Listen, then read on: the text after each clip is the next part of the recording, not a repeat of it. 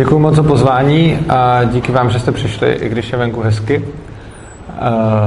Já jsem, abych pravdu řekl, byl původně pozvaný do diskuze a před deseti minutama jsem zjistil, že to je vlastně přednáška. Ale to moc nevadí, protože vám o tom povím něco z pleku. Říkám to proto, že většinou nemám rád, když přednášející přijde eh, před lidi nepřipravený, protože to vnímám jako neústup publiku, tak tohle není ten případ, to je, že jsem o tom nevěděl. Každopádně já bych vám tedy rád uh, pověděl něco o anarchokapitalismu. A než se dostaneme k samotnému anarchokapitalismu, tak bych začal trošičku oklikou a to anarchoindividualismem.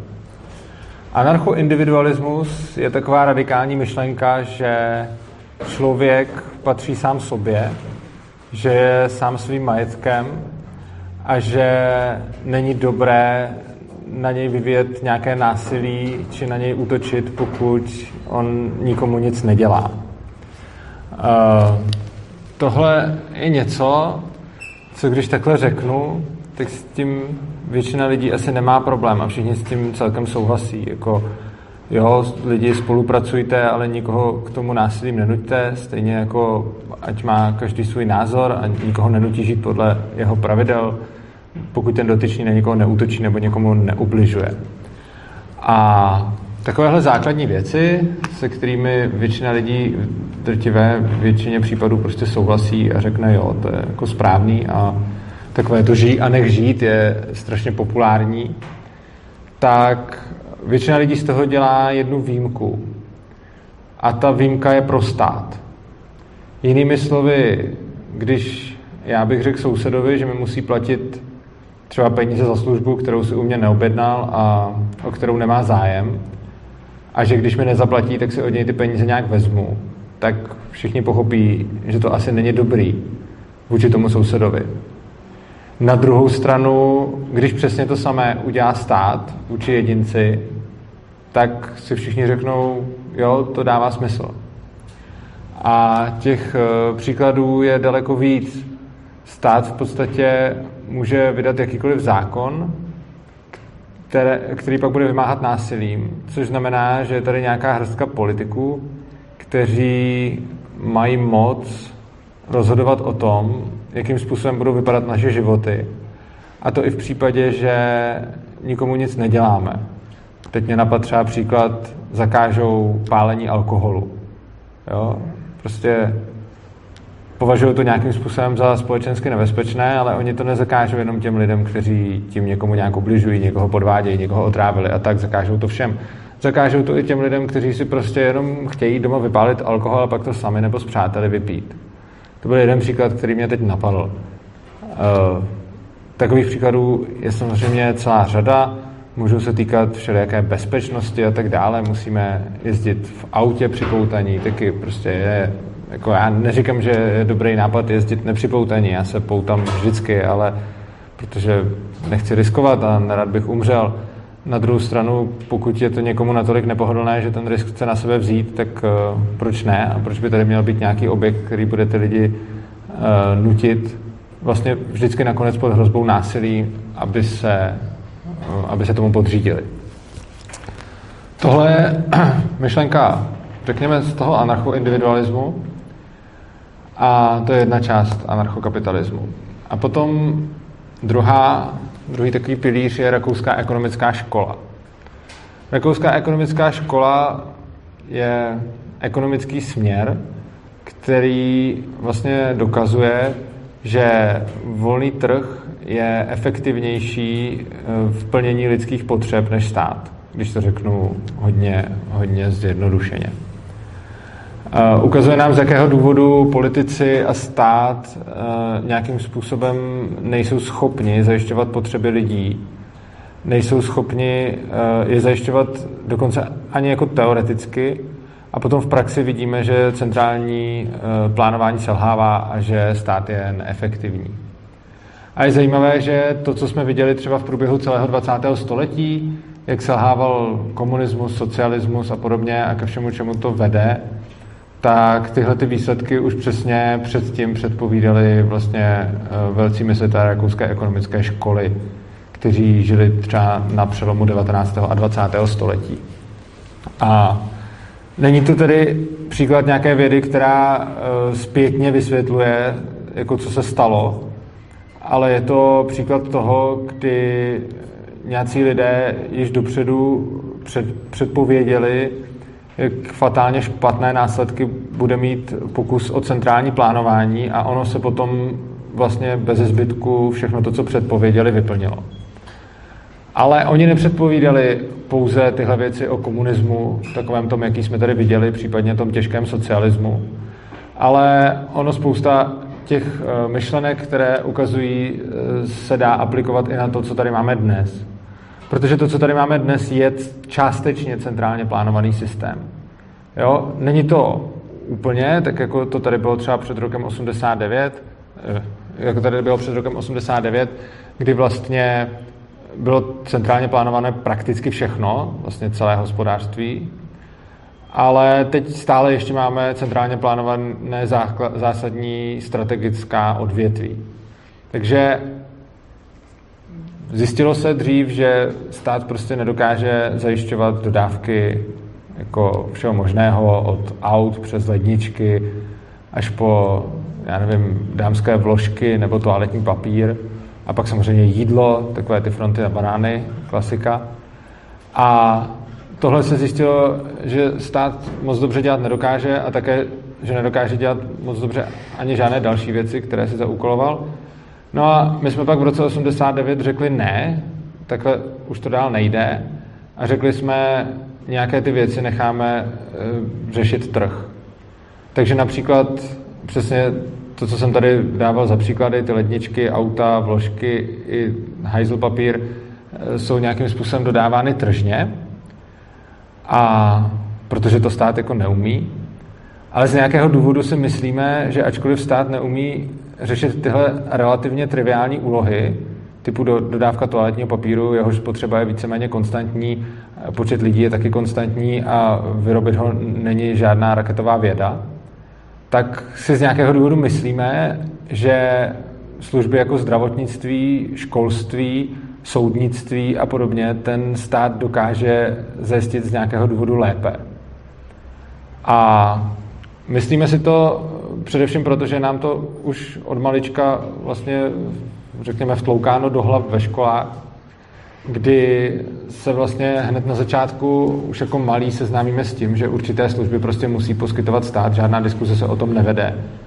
Jo, zamyslete se, když jste naposledy viděli jako reálnou diskuzi třeba někde veřejně, klidně v televizi nebo v nějakých jiných médiích, nebo prostě někde jako veřejně vážně vedenou diskuzi na téma, jestli jako zdravotnictví nebo školství by vůbec mělo být regulované, aby to vůbec měl poskytovat stát, nebo jestli by to mělo být necháno tržně. Tahle diskuze se prostě nevede. Uh, už od malička je nám prostě říkáno, že to musí být zajišťováno státem a že to jinak není možné. No a tyhle ty dvě myšlenky, ten anarcho-individualismus, eh, což je řekněme nějaká hodně etická rovina, a ta rakouská ekonomická škola, což jsou ekonomické náhledy ukazující, proč vlastně centrální plánování a stát obecně nejsou efektivní. Ve 20. století dal dohromady Marie Newton Rothbard, který si povšiml, že tyhle ty dva dřív naprosto odlišné směry, které byly stavěny víceméně i v protikladu, nakonec uh, jsou vlastně to též. A on to formuloval tak, že anarchismus je vrcholným vyjádřením kapitalismu a kapitalismus je vrcholným vyjádřením anarchismu. A nejenom, že, jedno, že nejenom, že to jedno bez druhého ani nemůže existovat, ale ono, když se to dotáhne do důsledku, tak je to vlastně to též. Proč?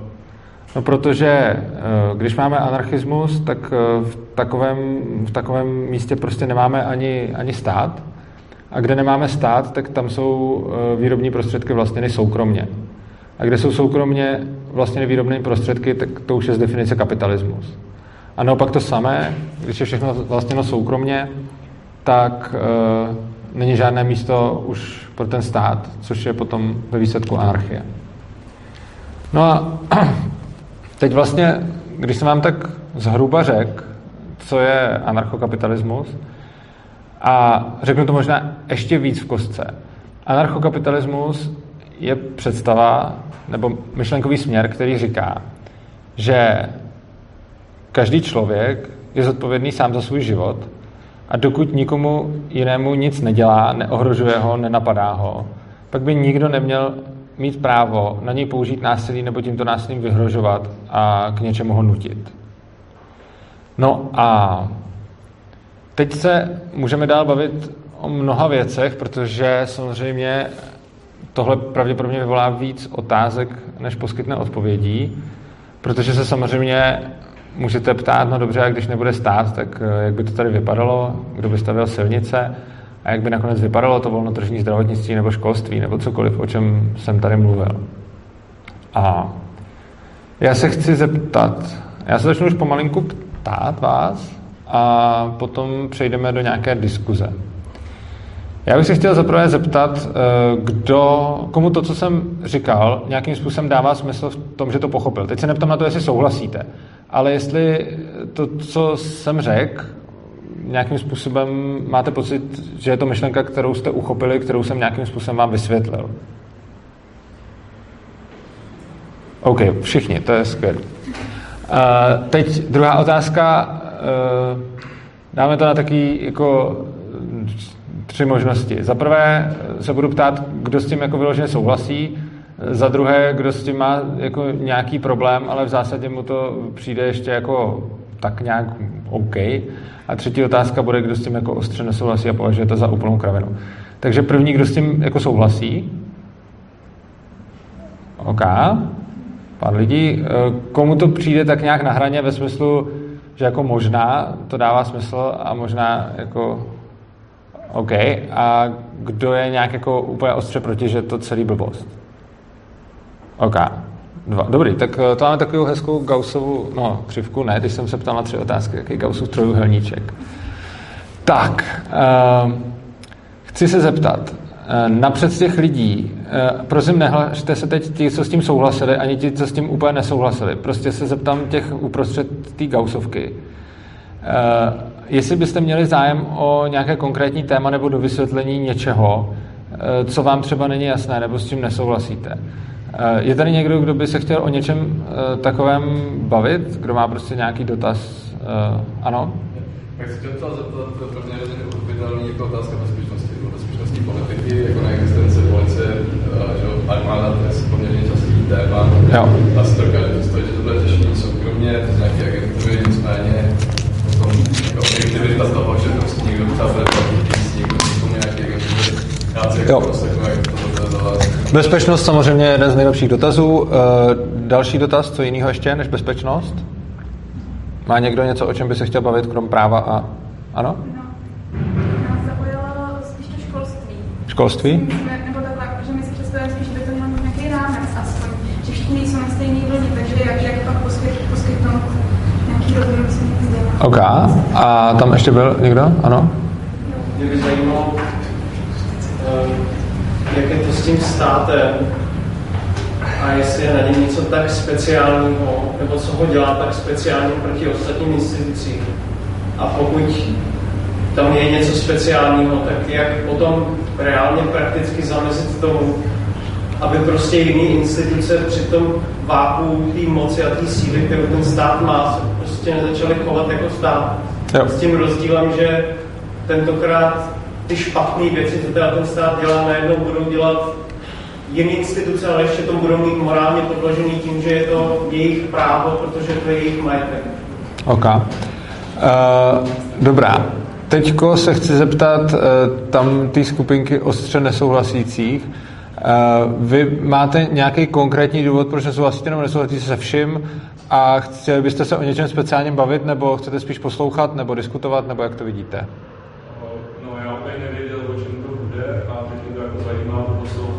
ale je to pro mě jakoby celý to jako okay. strašně zjednodušující, vlastně nevím, jako, co bych přesně vypíchl. Jo, rozumím. Dobře. vás A, ano?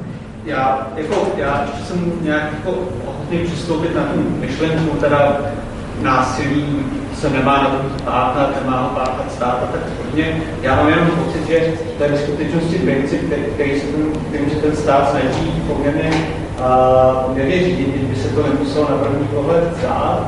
A proč jako já, jako proč já jsem měl možnost se přihlásit, tak jak teda prostě nesouhlasí, nesouhlasící, to je z toho z těch, z těch důvodů, který byste, to je z toho důvodu, že po těch vašich příkladů, které jste prováděli, jo, ty mě přišly prostě vlastně jako opravdu nepřesné, velmi zavádějící a třeba téma zdravotnictví, školství, já nevím, co já to rád budu povídat, a jenom vlastně to, co já jsem to jako cítil, jako teda velmi nepřesné, byly hlavně ty příklady. Jo, tak eh, já to nějakým způsobem teď zkusím pojmout všechno to, co jste tady říkali. Uh, napřed bych zkusil odpovědět takhle, takže vy, když budete s něčím výrazně nesouhlasit, tak se můžete jakoby během toho přihlásit, když vidím, že nemáte nějakou úplně konkrétní Eh, námitku a samozřejmě budu rád, když potom třeba mi budete něco rozporovat. Eh, potom zkusím v rychlosti odpovědět na to, eh, čím je ten stát speciální. Stát je speciální tím, že má na daném území monopol na násilí. Stát je vlastně prostě monopol. Takže často, když se jako, když mluvíme o tom, že vlastně nechceme nějakým způsobem monopoly, nebo že monopoly jsou špatné, a ona je to pravda, protože v momentě, kdy máme fakt monopol, tak to znamená, že on poskytuje tu službu, nikdo jiný ji poskytovat nesmí a on i když ji poskytuje nekvalitně, špatně, neefektivně, tak ty lidi stejně nemají kam jít jinam a musí prostě jenom k tomuhle subjektu. A stát má vlastně monopol na to násilí, eh, což ho činí speciálním oproti všem ostatním subjektům. Eh, takže vlastně ta chvíle, kdy se stane to, že někdo vlastně ovládne celý trh a tady bohužel trh jako právě s tou silou, eh, tak nakonec může všechny donutit a ten trh vlastně zrušit, což je to, co, to, co udělal ten stát. To se, to se vlastně trošku eh, týká i toho násilí. Jo. Tam byl ten ostrý nesouhlas kvůli tomu, že mluvím o případech, kdy stát používá násilí a námitka, že on ho za stolik nepoužívá. Eh, takhle. Jde o to, že se jedná o nějakou výhrušku násilí. A ono, když já k vám přijdu a namířím na vás nabitou zbraň a řeknu, dejte mi peníze a vy mi je dáte, tak já ani nemusím vystřelit. A ty peníze si od vás vezmu a já už tohle to nazývám násilím. Samozřejmě, pokud násilí definujete nějakým jiným způsobem, že by se tohle do té definice nějakým způsobem nevešlo, tak OK. Já teda jako dodávám, že tím myslím i tohle, a to je víceméně přesně to, co dělá ten stát. On na nás jako fyzicky nenamíří tu zbraň a neřekne, dej mi peníze, nebo tě zastřelím, ale on na nás reálně namíří hrozbu toho, že na nás potom vypíše exekuci a když nebudeme spolupracovat, tak na nás pošle policajty, vezme nám majetek a když ho budeme bránit nebo sebe, tak na nás už pak to fyzické násilí použije. Což znamená, že eh, vždycky záleží na tom, jak akutní je to hrozba. Takže prostě, když já na vás vyloženě vytáhnu tu pistoli a řeknu, dejte mi peníze, tak to je dost přímá hrozba a tím násilím vám teda vyhrožuju.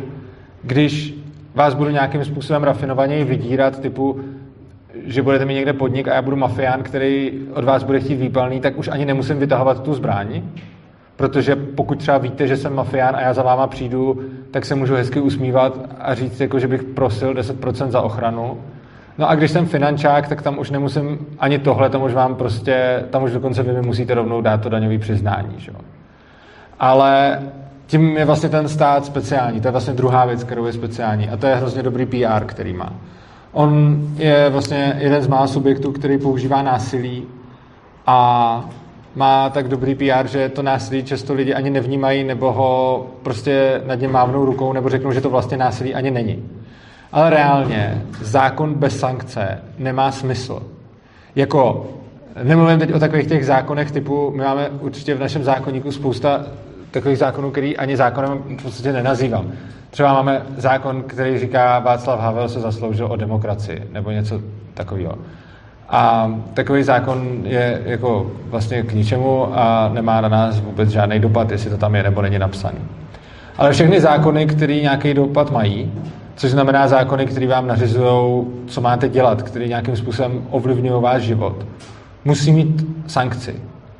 A ta sankce musí být násilně vymahatelná, protože jinak by to nebyl zákon, ale bylo by to víceméně doporučení. A tohle je vlastně ta speciální, ten speciální post toho státu. A vy jste říkal hrozně zajímavou věc, že co kdyby na tom trhu něco takového začaly dělat firmy a tím, že by to dělali tržně, tak by to měli vlastně jakoby morálně posvěcený. Ale oni neměli, on to má morálně posvěcený právě ten stát. Tím, že na nás ve školách už vlastně od začátku, od malička, od útlýho věku nám štěpují, že ten stát tyhle ty věci dělat prostě může, tak to je nakonec jakoby v očích většiny morálně ospravedlněný, respektive ono to není ani morálně ospravedlněný, ono je to ještě horší. Ona se vůbec ta otázka ty morality nepokládá. Takže většina lidí se během svého života vůbec nezamyslí nad tím, jestli to, co dělá stát a to, jak vybírá daně a podobně, jestli to je vůbec morálně a etický, protože tu, ta otázka tady prostě nestojí vůbec. Bereme automaticky, že když přijde nás okrást prostě lupič nebo mafián, tak je to nemorální a když nás přijde okrást finančák, tak je to morální. A dokonce to jde tak daleko, že často, a právě to je retorika mnohých politiků, označují za zloděje toho, kdo se nenechá okrást. Což znamená, že ten, kdo ty daně nějakým způsobem se mu povede nezaplatit, tak je potom označený dokonce on za zloděje paradoxně. Což je podobný, jako kdybych já označil za zloděje toho, kdo tomu lupiči v parku třeba nedá tu peněženku. No a pak jsme tady měli dvě velké témata. Jedno bylo školství a jedno byla bezpečnost. Já musím říct, že tahle témata jsou určitě obě zajímavá. Bezpečnost je zajímavá v tom, že je to hodně složité téma a že je to jako skvělá otázka, eh, protože u toho si asi nejméně lidí dokáže představit, jak by něco takového mohlo být bez státu zajištěno. Na druhé straně tady máme školství, což je podle mě, to je zase taková moje srdcovka a je to moje celkem oblíbené téma a myslím si, že to asi jedna z nejzásadnějších věcí, ehm, která způsobuje ty problémy a způsobuje to, proč lidi, řekněme, si nekladou určité otázky, protože jim na ně byly položeny odpovědi daleko dříve, než nad tím ještě vůbec byli schopni přemýšlet. Konkrétně, když jsme jako malí a už od první třídy nás učí jako úctu k vlajce, hymně, státu a podobně, tak jakým způsobem máme potom kriticky přemýšlet o něčem, co se nejprve ze všeho naučíme uctívat. Že jo? No a protože jsou to dvě témata, tak eh, nevím, jestli stihneme obě nebo jedno, ale určitě jedním začneme a začneme tím, který, o který bude většina z vás mít zájem. Takže kdo by byl pro moje oblíbené školství? 8, 9. A kdo pro to, tu bezpečnost? OK, no, tak to je přesně, tak to přesně dopadlo, jako v poslední době dopadají hlasování ve většině eh, západních demokracií, tedy to bylo 9 k 8 pro to školství. A to je mimochodem věc, která mě samotnému se moc, eh, mě samotnému se moc eh, nelíbí a myslím si, že to hodně ukazuje, teda nemyslím výsledky tohle hlasování tady, protože jo, to, to, je přesně ten, to je taky krásný, krásný příklad. Když tady sedíte a něco si odhlasujete, tak ono je to v podstatě jedno, protože když teď začnu mluvit o tématu, který vyloženě nechcete slyšet, tak vám nic nebrání se prostě zvednout a odejít a užít si ten čas jinak. Na druhou stranu, bohužel, když takové hlasování probíhá celospolečensky, tak jsou potom jeho výsledky vnuceny vlastně všem, vlastně všem lidem. A já Tady se budu sice řídit výsledky hlasování 9 k 8, nicméně se pokusím to, nicméně se pokusím eh, stihnout ty témata obě. Ale chtěl bych, začnu rovnou tímhle a dostanu se, dostanu se k tomu školství. Je vlastně hrozně zajímavý, jaký je důsledek demokracie. V demokracii člověk s jiným názorem je vlastně do jisté míry můj nepřítel. Proč? No, když mám svobodnou společnost, ve který vlastně nikdo o mě hlasovat nemůže. A svobodnou společností nemyslím demokratickou společnost. Svobodnou společností myslím společnost, ve které není centrální autorita a centrální vládce. V takovéhle společnosti když má můj soused jiný názor na to, jak bude vychovávat svoje děti, než mám názor já, tak mi to může být vlastně docela jedno, protože on si vychová svoje děti po svém a já taky. Dobře, ty děti nějakým způsobem asi přijdou do styku, protože je to můj soused, ale to není až takový problém a navíc to je případ souseda, ale potom tady máme taky člověka, který bydlí na úplně druhé straně republiky a tam už může být úplně jedno, jak vychovává svoje děti. Na druhou stranu v demokracii tohle tak bohužel úplně neplatí. V demokracii bohužel, když má někdo nějaký názor na to, jak má vypadat škola, a ten názor se výrazně liší od mýho názoru, tak svým způsobem v tom systému bohužel představuje mýho nepřítele. Co tím myslím? No myslím tím to, že on může potom odhlasovat, aby ten způsob, jak on považuje za správný vzdělávat děti, byl aplikovaný i na moje děti. Ano?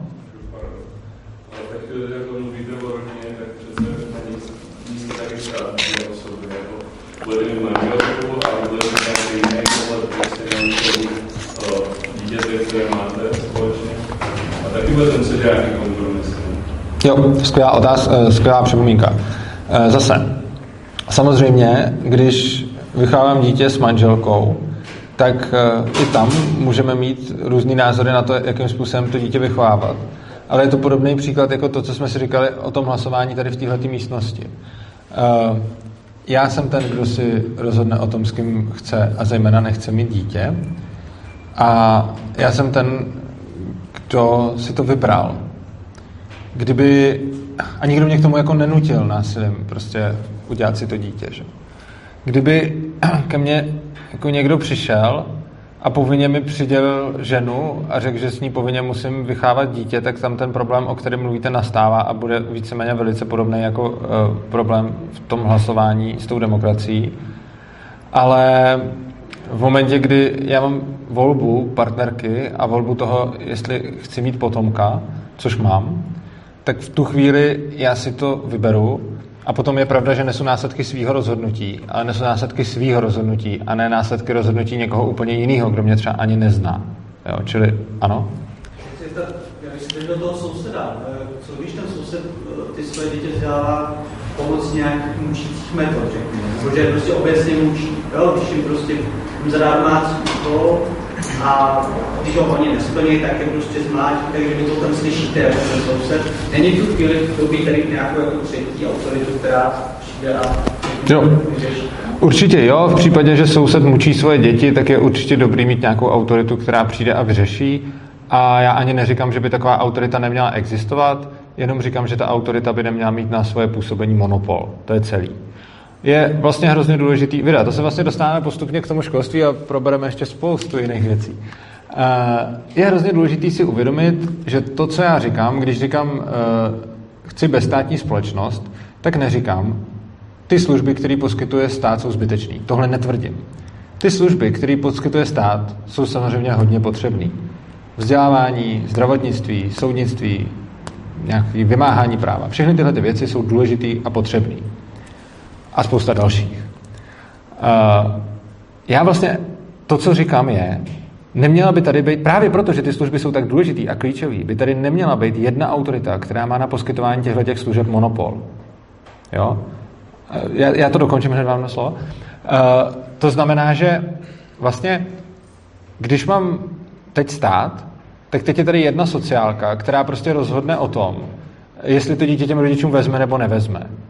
A kolikrát jako samozřejmě, že když rodič mučí svoje děti, tak je jako v pohodě moje vzít, eh, ale je tady jiný problém. Problém je v tom, že ta sociálka vám vezme děti, i když se o ně skvěle staráte a jenom je nechcete dávat nějakému úředníkovi na přeskušování nebo je nechcete dávat do školy, i když je vzděláváte a jenom třeba nesouhlasíte s tím způsobem vzdělání, jaký tady probíhá, tak vám sociálka ty děti stejně vezme. Ale víte, že pak tady stát se s tím soudy, který jak zase to rozhodnutí může zvrátit. Jo? Může, ale... Jako jedna vůle, může. Ano, stát může rozhodnutí, stát může rozhodnutí sociálky zvrátit, ale ono je to v tomhle tom případě jakoby le, prostě legálně, vy musíte dávat svoje dítě do školy a nechat ho vzdělat, nebo uh, si požádat o domácí vzdělávání, který vám a nemusí být poskytnuto, právo na to nemáte. Každopádně pokud vy se to mohli, ale i když na to přistoupíte, tak to dítě musíte nechat přeskušovat. A když prostě řeknete, že tohle to nechcete, že si chcete svoje dítě vzdělávat po svém a staráte se o něj, dáváte mu veškerou péči, vzděláváte ho, jenom prostě nesouhlasíte s tím způsobem, jakým vzdělává stát a chcete si to dělat jinak a po svém, tak v takovém případě jednáte nelegálně a sociálka vám to dítě může zcela v souladu s legislativou vzít. A nemusíte to dítě nějak týrat a tak dále. Každopádně, vy jste se ptal na případ, kdy to dítě někdo týrá. Takže když to dítě někdo týrá, tak je samozřejmě v pořádku takový jednání ukončit a o to dítě se postarat jinak a já naprosto souhlasím, že něco takového potřeba je. Ale vlastně nemyslím si, že by tady měla být jedna instituce, která má monopol na to, aby to dělala, ale takových institucí by mohlo být uh, klidně víc. A taky si myslím, že by klidně mohl jednat i ten soused, ale samozřejmě potom bude zase instituce, která rozhodne, jestli jednal nějakým způsobem adekvátně nebo, nebo ne. Hned vám dám slovo, ale tady byl ještě, tady byl ještě dotaz. Vy jste říkal o tom, že vlastně ty služby, které dává stát, nejsou jako úplně zahozený, jako třeba to vymáhání práv a tak. Tak ale když tady ten stát vlastně nebude, tak kdo udělá ten soupis těch práv, který máme, protože každý to má nastavený jinak, kdyby si měl říct, mám, jakože někdo třeba si ani nemyslí, že má právo na život, jo. Takže jako, jak jo. Uh, chci se zeptat, protože se tady rozpruzuje docela zajímavá diskuze. Uh, vadí někomu, když budeme odbíhat od tématu a možná se nedostaneme nakonec třeba k tomu školství? Nevadí. Dobře, tak to, to je hezký vida. Měli jsme tady nějaký demokratický hlasování, který nějak dopadlo a teď výsledek je, výsledek je úplně jiný a nikomu to nevadí, to je pěkný. Tak, uh, ano, kdo a jaká práva by teda komu garantoval? Na tohle je dobrý rozlišovat mezi pozitivními a negativními právy. Uh, já řeknu nějakou definici. Pozitivní, nebo takhle, já, než bych to přímo definoval, já vám ukážu nějaký příklad, já tom to vysvětlím a ono to z toho bude jasný. A kdyby nebylo, tak to můžeme potom nějak, uh, nějak víc jako upřesňovat. Uh, pozitivní práva jsou v podstatě nároky na něco. Takže když mám třeba pozitivní právo na vzdělání, tak to znamená, že mám právo na to, aby mě někdo vzdělával. Když mám pozitivní právo na zdravotní ošetření nebo zdravotní péči, tak mám právo na to, aby mi někdo poskytoval zdravotní péči. Jo, pozitivní práva vypadají prostě tak. Ale potom mám taky negativní práva a negativní práva znamenají, že mám právo se s někým dohodnout, aby mi to poskytoval a nikdo mi v tom nesmí bránit. Takže negativní právo na vzdělávání znamená, že mám právo se vzdělávat, případně mám právo komukoliv se s kýmkoliv domluvit, zaplatit ho, aby mě vzdělával a nikdo mi v tom nesmí bránit. Ale už to neznamená, že mi to vzdělání někdo musí poskytnout, i když nechce. To samé je s tím lékařským ošetřením. Prostě negativní právo na lékařské ošetření znamená, že, mám, eh, že můžu být ošetřen a nikdo v tom nesmí zabraňovat, ale zároveň mi to nemusí být poskytnuto. Jo? Teď Typický příklad, eh, třeba jak jste, vy jste zmiňovala právo na život. Jo? Tak pozitivní právo na život je, že se lidi musí aktivně snažit o to, aby byl můj život zachován a musí spotřebovat svoje zdroje pro to, aby zachovávali můj život. A negativní právo na život znamená, že mě nesmí zabíjet a nesmí mě na životě ohrožovat. Teď, z toho, jak jsem to vysvětlil, je tady někdo, komu není jasný rozdíl mezi pozitivníma a negativníma právama. A vůbec se nebojte přihlásit. To, všem to teda jasný, jo? OK. Takže, a teď, eh, když, máme, když už všichni víme, co jsou pozitivní a co jsou negativní práva, tak eh, se můžeme podívat na to, jakým způsobem, a tím se možná dostaneme trošku k té otázce vymáhání toho práva, na co jste se tady ptal hned na začátku. Uh, ono by se dalo říct na první pohled, že ty pozitivní práva jsou vlastně super. Pozitivní práva mají výhodu, protože když mám právo na něco, tak mi to někdo rovnou dá, já za to nemusím ani platit a prostě to dostanu. No, oni mají ale i svoji nevýhodu a tu nevýhodu, ta nevýhoda spočívá v tom, že věci jaksi nejsou zadarmo a ono, když něco jako zadarmo dostanu, tak to stejně někdo nějak musel někde zaplatit. A někomu muselo být něco za to a někdo nemohl něco dostat, protože žijeme ve světě omezených zdrojů. Což znamená, že já, když mám pozitivní právo na vzdělávání nebo lékařské ošetření, tak to zároveň znamená, že práva nějakých lidí jsou omezená, protože oni mi tohle to musí nějakým způsobem zajišťovat, musí mi to platit. Jo? A tady nastává trošku problém, že ty pozitivní práva jsou potom nekonzistentní dohromady. Že se potom dostáváme neustále do stavu, kdy jsou nějaká dvě práva v konfliktu. A je to poměrně klasický případ v naší společnosti, protože s pozitivními právy relativně pracujeme, což znamená, že potom se neustále posuzuje třeba, které, který z ústavních principů, když jdou proti sobě, je vlastně jakoby nadřazený v kterém případě. A ono bohužel, když se podíváme třeba do takové listiny základních práv a svobod, tak ona je strašně moc nekonzistentní. Ona strašně moc mluví proti sobě. Jo, my dáme na jednu stranu vlastně zaručenou svobodu slova, a na druhou stranu to máme zaručený nějaký právo na soukromí a na dobrou pověst. Jo, tyhle ty dvě věci jdou prostě proti sobě. To nemůže platit zároveň. Jo, já prostě buď mám svobodu slova a potom můžu říct prostě komukoliv z vás cokoliv, anebo svobodu slova nemám. A abyste vy mohli mít právo na to, že o vás nesmím říct něco, něco špatného. Ale společně to dohromady nějak úplně nejde. A to je jako jeden z mnoha příkladů. Tak je třeba v ústavě že právo na majetek a na druhou stranu je tam spousta práv, jejichž výkon vyžaduje to, aby byl majetek jako lidem, lidem odebírán.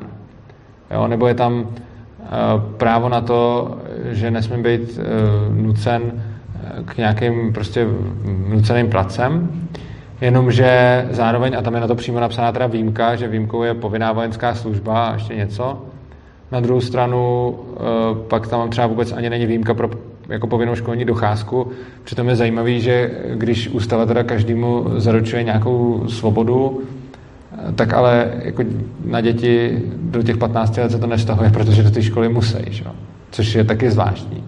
Jo, nebo hned, myslím, úplně první, uh, teď možná kecám, že první, ale už se to tam je, ale myslím, myslím, že to je úplně první věc, která se píše v té listině, že Eh, jsou si všichni v právech rovni. Jo? Že tady máme rovnost práv. Jo? Tím, ta, tím ta listina podle mě úplně začíná. No a když si ji potom dál čtete, tak napřed jako si řeknete dobrý a pak už jste někde docela vzadu a už jste na rovnost práv dávno jako zapomněli a pak tam najdete najednou, že na ženy, děti a postižený se musí nahlížet jinak v rámci, tuším, nějaký práce nebo něčeho takového.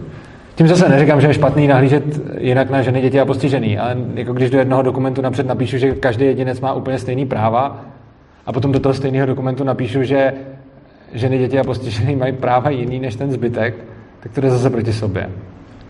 Ano? Já jsem, já jsem byl několik měsíců, měsíců na ústavním soudu, jako vyloženě fascinuje. Je pravda, že to, co se tam na první místě dělá, že se pověřují ty práva na zájem, že to právo prostě v tom daném případě převáží nad tím zájmem toho druhého. A to mi, to mi nějaký problém, protože jako ono platí podle mě obecně to pravidlo, že teda svoboda jednotlivce končí tam, kde začíná svoboda druhého. A což je, což je něco, co jako Počkejte, uh, teď já vůbec nevím, no, protestujete proti... Ne, já se ptám, protestujete proti něčemu, co jsem řekl, nebo ne? Já si to chci jako vyjasnit. Jo, vyjasnit. Vy vlastně tvrdíte, že jako listina je nekonzistentní, ona jako předpokládá to. Takhle, vy tvrdíte, že je konzistentní, nebo souhlasíte, že není konzistentní? No, já si tvrdím, že konzistentní je, protože ona se řídí nějakými principy, které před, ze kterých vychází, že ta jednotlivá práva se musí navzájem omezovat. To Počkejte, a vy teda tvrdíte, že je konzistentní to, že je tam napsáno, všichni jsou si ve svých právech rovni a zároveň je tam napsáno, že ženy, děti a postižení mají nějaká práva navíc. To je podle vás konzistentní? Ne, to samozřejmě takhle jako podle jazykového do nějakého jako primárního prostě jako samozřejmě konzistentní není. No dobře, tak Tudíž, řekněme, že takhle není konzistentní. Dobře, takže není konzistentní. Když se aplikuje, když se aplikuje, tak prostě jako ta aplikace spočívá v tom, že se prostě ta jednotlivá práva vyvážují, protože prostě nikdo nemá absolutní právo na nic, protože tím právem by jako popřel právo ostatní. Já vím, ale to jsem říkal už na začátku, že se ty práva vyvažují, čili to, to je pravda, ale uh, to, že je nekonzistentní, jsme se tady s tím vlastně s tím sám souhlasíte. Jako, já jsem řekl, že je nekonzistentní a vy pak samozřejmě k tomu dodáváte a to je pravda, že když se to v praxi nějak uplatňuje, tak už to konzistentní je. Což ale musí být, protože realita je konzistentní. Vlastně, ať máte jakýkoliv model, který potom chcete nějakým způsobem převést do reality, která je konzistentní, tak jeho výkon konzistentní být musí. Jo? Nej, nejde, jako realita jako taková nemůže být nekonzistentní. Což znamená, že i když máte nekonzistentní zákon, nebo ústavu, nebo, nebo listinu, nebo cokoliv, tak potom musíte udělat něco, abyste ji nějakým způsobem implementoval do reality a realita už konzistentní je. Což ale nic nemění na tom, že ta listina jako taková konzistentní není a píšou se v ní, píše se v ní spousta věcí, které si vzájemně prostě odporují. A to, co vy říkáte, je, že potom prostě se musí posuzovat, jako co z toho je zrovna důležitější a podobně. No, to je jeden přístup. Já tvrdím, že druhý přístup jsou právě ty negativní práva, kde tenhle ten konflikt nevyvstává vůbec. Vy říkáte, že svoboda jednoho končí tam, kde začíná svoboda druhého, což já tohle tu hrozně nemám rád, protože ona je to tautologie.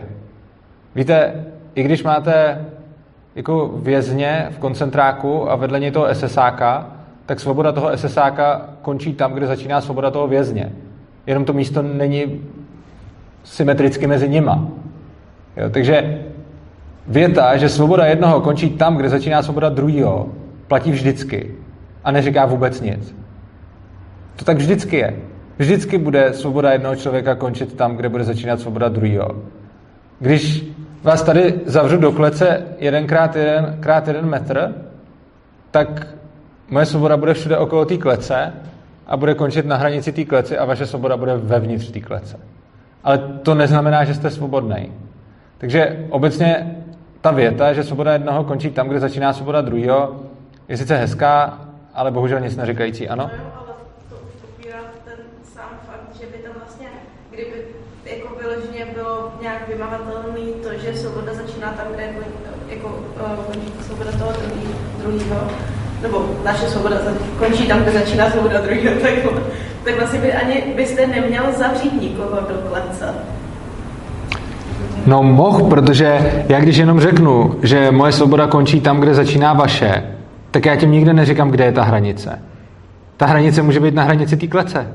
No a kdy potom, kdy potom budete mít, jakože, eh, když, nebudete, když nebudete mít stát, tak kdo vám vlastně řekne, že vy nikoho prostě nemůžete zavřít do té klece? No já se teď chci dostat k těm negativním právům. Mimochodem, to je hrozně zajímavý, že stát sice, jakoby možná, jo, to je hezký, stát říká, že já nikoho nesmím zavřít do té klece, ale on sám vás do té klece klidně zavře. Dobře, jako dávám víc než metr krát metr krát metr, dávám tu celu ještě. Aha. Jako co potom se stane tomu člověku, teda co to právo toho druhého a zavře toho druhého do té klece.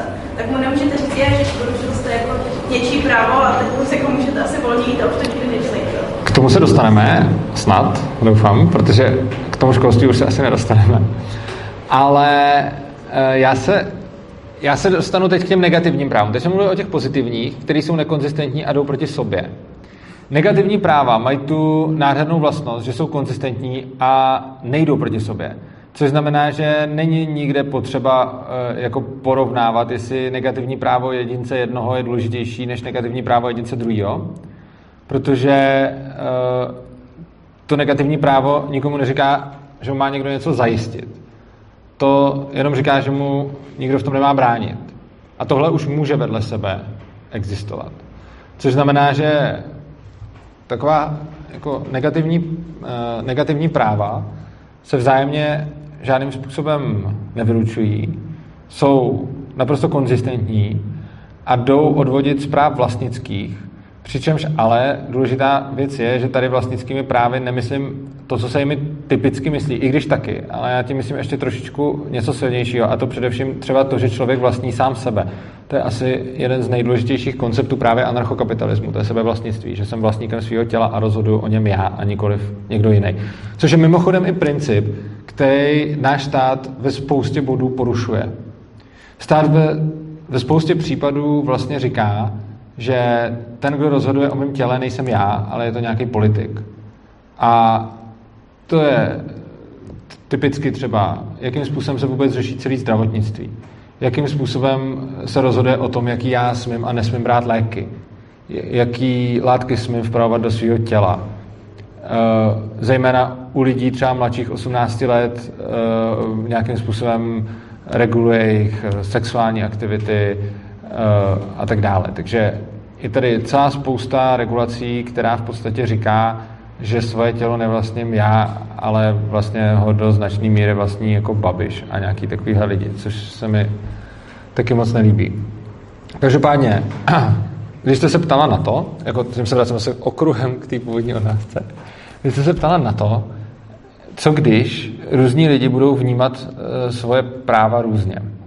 No, tím se dostaneme k tomu o tom vymáhání těch práv. A tam jde o to, že lidi budou jako všechny služby pochopitelně i službu vymáhání práv na někoho delegovat. Což znamená, že vzniknou firmy a takový už existují teď, jenom nemají takové pravomoce jako třeba policie a podobně, ale už teď jsou nějaké jako firmy, které třeba vám zajišťují bezpečnost a tak podobně. Takže máte nějaké takovéhle firmy, eh, které a, a budete mít i na volném trhu, které prostě budou nějakým způsobem řešit, eh, které budou řešit eh, vymahatelnost práva. A tyhle ty firmy v případě, že by garantovaly práva, která jsou vzájemně protikladná, neslučitelná, tak by museli být v neustálém konfliktu. Jo, prostě když vy budete mít nějakou relativně normální bezpečnostní firmu, která vám bude zajišťovat například to, že, vám, že se postará o to, když vám někdo ukradne auto, že vám to auto najde a vrátí. No já kdybych se najednou zaplatil firmu, která by mi garantovala, že mě ochrání, když já ukradnu auto, tak najednou vám ukradnu auto a ty naše dvě firmy by byly v konfliktu. Problém je, že konflikt obecně je drahý. A to je vlastně další zajímavá věc, kterou vidíme zrovna na těch státech, že o státních konfliktech bohužel rozhodují lidi, kteří je neplatí. Ty války jsou financovány už dlouhá staletí eh, z peněz nějakých daňových poplatníků a těch lidí, kteří tam žijou. A v těch válkách bojují také nějací lidé, teď už často jako víceméně dobrovolně, ale mnohdy taky nedobrovolně. A ti, kdo rozhodují o tom, jestli se bude nebo nebude bojovat, eh, to za prvé neplatí a za druhé tam svůj život často vůbec neriskují. Což znamená, že motivace takových lidí do konfliktu je relativně velká. A proti tomu, když vezmeme jako příklad právě nějakou tu firmu, která uh, poskytuje bezpečnostní služby, tak ona, když přijde na trh, tak pro ní je velice, velice nevýhodné uh, poskytovat ochranu na jednání, uh, proti kterému ty ostatní bezpečnostní služby nějakým způsobem zasahují. Což znamená, že já, kdybych si založil jako nějakou bezpečnostní agenturu, která bude říkat, hej, všichni moji klienti můžou beztrestně krást auta a já se jich potom zastanu, tak tohle je pro mě ekonomická sebevražda, protože já se okamžitě dostávám do konfliktu víceméně se všema ostatníma eh, bezpečnostníma agenturama, které tam vykonávají, které tam vykonávají stejnou práci. Což znamená, že eh, vaše otázka je, jak zaručit, aby různí lidé neměli pocit, že mají různá práva a ta, ta práva šla někdy proti sobě. Tohle samozřejmě zaručit úplně na 100% nejde. Ono to nejde zaručit ani teď, kdyby to šlo zaručit, tak tady není vlastně asi žádná kriminalita. Ale eh, když ty lidi budou delegovat eh, tu, to, aby se o ně starali, to, aby je chránili, tu prostě svoji, jako starost o svoji bezpečnost na nějaké třetí subjekty, tak v momentě, kdy by práva těch lidí byly v konfliktu, tak i ty třetí subjekty jsou v konfliktu. Což pro ně není biznesově dobrý příklad. Což znamená, že lze předpokládat, a je to vidět i někdy z historie, kde sice um, takových stavů bylo relativně málo, ale existovaly nějaké takové společenství, které neměly centrické právo, ale policentrické právo. Tak v policentrickém právu uh, právě typicky nešly ty jako zájmy proti sobě. Právě z toho důvodu, že ono se něco takového prostě nevyplatilo dělat. Respektive ano, někdo to zkoušel, ale potom byl vždycky prostě uznán za, řekněme, jako nějakého desperáta a podobně a tak s ním bylo jednáno. Podobně, jako je tomu dnes. Akorát, že dneska ta síla, která zajišťuje to právo, které se nám, řekněme, jako líbí, ono někdy jo a někdy ne, tak takové to všeobecně uznávané, je jako jedna a má na to monopol. A ono podobných služeb může být víc a můžou spolu normálně v tržní soutěži, jako můžou si normálně konkurovat.